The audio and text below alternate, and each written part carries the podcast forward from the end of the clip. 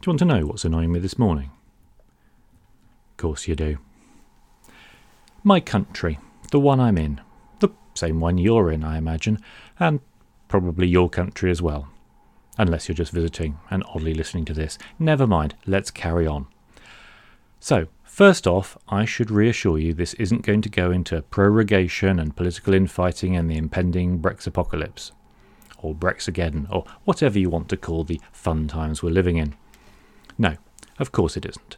I follow my brief where my brief leads me, and my brief is telling me right now not to alienate any more of you than have already alienated yourselves. No, that makes very little sense. Never mind. My country. My country, tis of thee, quite a lot of history, most of it blur. Right, here we are, in the grand old United Kingdom of Great Britain and Northern Ireland. All seems good. All seems good and wholesome about being here until you find yourself on a website in a foreign country and you wonder idly how to switch the settings to represent you. And what do you get? Well, before I go into that, and this is the cause of the problem, I saw a plug on my desk the other day. It had a series of names of countries on it all of which I assumed matched the top one because it was a British plug, and the top one said United Kingdom. So I presumed the other names on there was a set of what other people call us. I read them, as one does. Gran Britannia. Well, that's close. I'm reasonably confident that's the Italian entry for reasons we'll get to. So well done, the Italians. It has a GB in it although they've completely missed off the fact that we changed from being just Great Britain in 1801 before their country was even unified. Maybe that's the reason they ignore that bit of ours. No, that makes no sense either. Look, if you wanted sense, you'd have gone for a quick cuppa before this began, so I've no sympathy. There's Royaume-Uni, which I'm assuming is the French, United Royaume, which is nice. That's why I thought the other one was Italian. Feel free to correct me.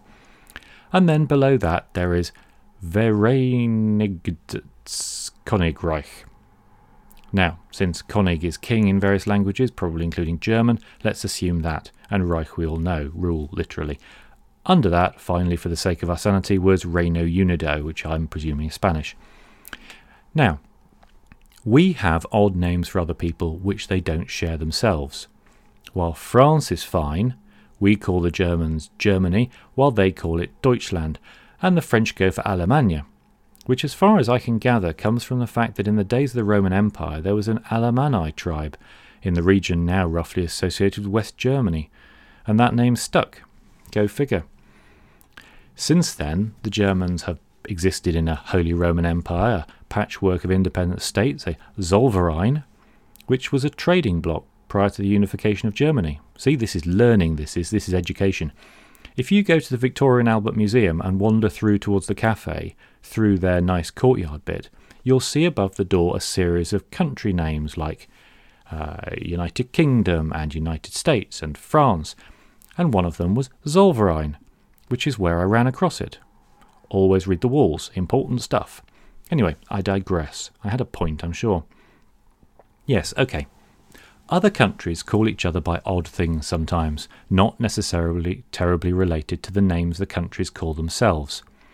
This is frustrating and should obviously be stopped by us all changing to use people's native names. But my anger lies deeper here.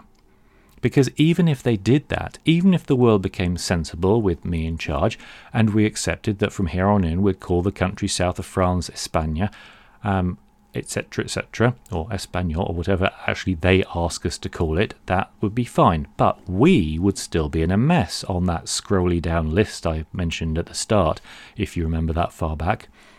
Because even, in fact, if you're in the UK, that scrolly down list isn't always the same. We aren't even sure what to put on it ourselves. Sometimes the country is broken down into England, Scotland, Wales, Cornwall, East Riding, Northern Ireland, Luton, and sometimes it's Great Britain, and sometimes it's the United Kingdom. We haven't exactly made it easy for ourselves. Even on our own websites, we'll be scrolling down wondering which one it's going to be. Where should we look? Look, Britain, UK, England, whatever I'm in right now, get your act together. We will need a whole new name for our country that we can all agree on and use that exclusively from here on in. suggestions on a postcard. Otherwise, well, I suppose I'll just have to remain annoyed.